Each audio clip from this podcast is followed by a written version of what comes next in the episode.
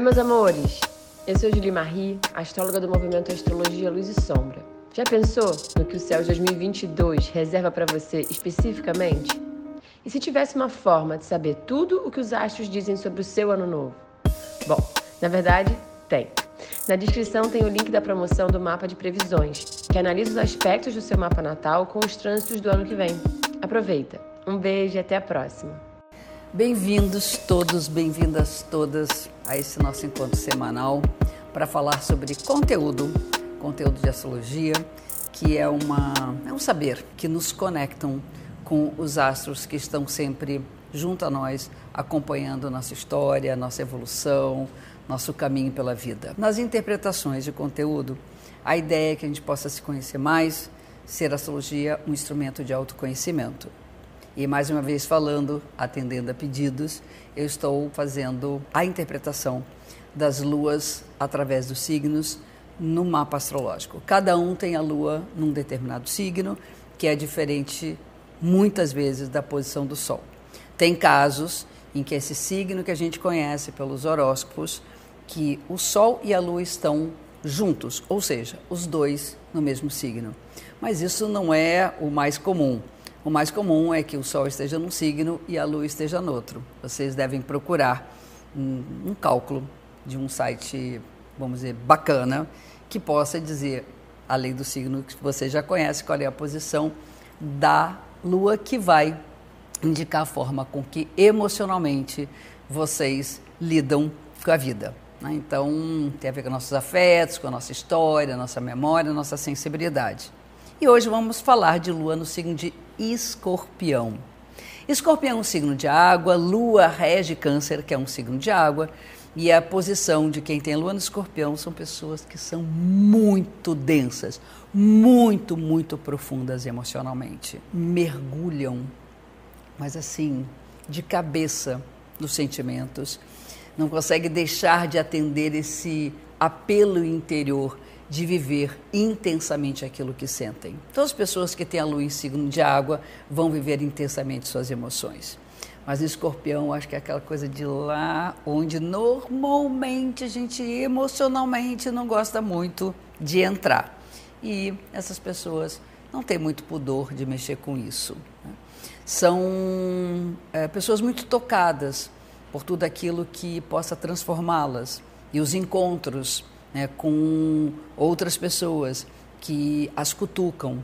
E o fato delas também cutucarem as pessoas com as quais elas convivem faz com que elas consigam se transformar plenamente no convívio com os outros. E também transformar os outros em algo que eles até gostariam. São espécies de uh, curandeiros, são pessoas que têm esse dom de cura, são pessoas que, quando tocam na ferida, elas podem até machucar, mas a ideia é que elas possam trazer alívio para essa dor, que possam dar dicas, que possam falar algo que venha transformar essa pessoa para ela sublimar o que ela está sentindo.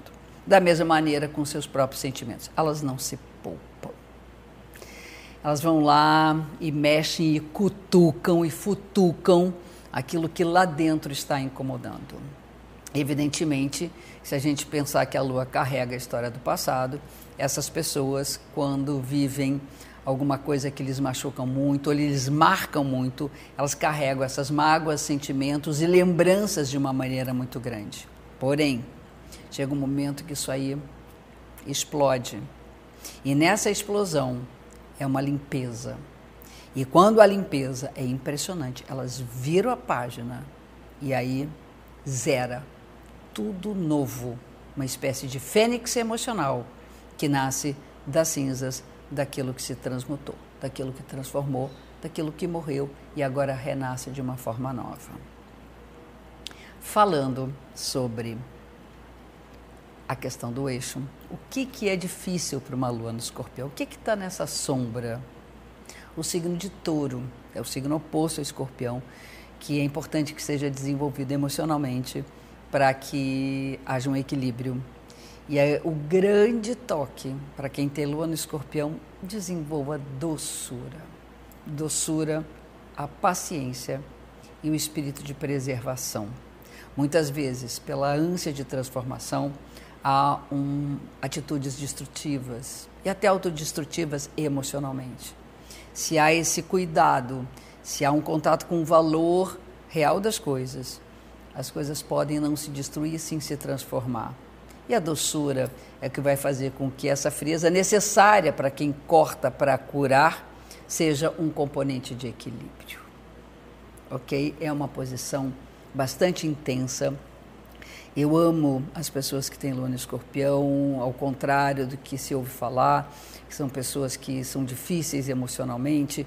Eu acho que emocionalmente somos todos difíceis. Todos os signos são difíceis e todos têm uma potência muito particular.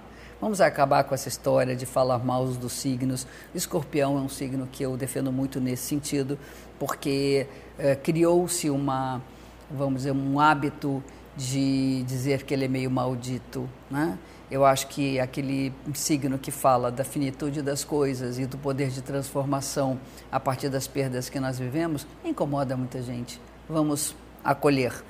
Bem-vindos aqueles que têm lua no escorpião. Fica um super mega beijo com toda a intensidade que possa representar esse signo de escorpião e até o nosso próximo encontro.